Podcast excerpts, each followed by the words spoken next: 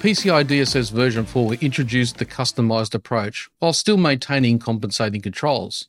So, how do they differ when trying to meet a requirement? According to Lauren Holloway from the PCI SSC, unlike compensating controls which are used when organizations have a constraint and are unable to meet the requirement as stated, the customized approach is for entities that choose to meet the requirement differently than is stated. The entity must meet the stated customized approach objective instead of the stated requirement.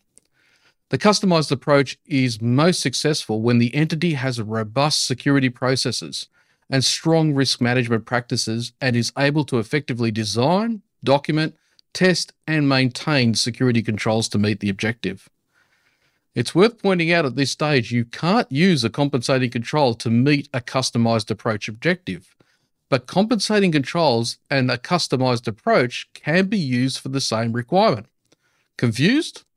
Well, Lauren goes on to explain in a blog. An entity can use compensating controls for certain system components and the customized approach to meet that same requirement for other system components.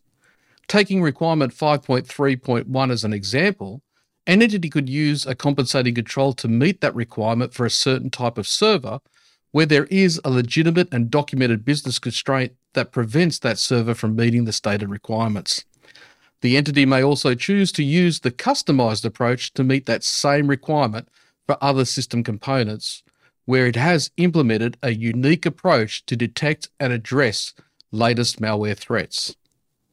You can find more details on the PCI SSC's blog under the heading PCI DSS version 4 Compensating Controls versus Customized Approach.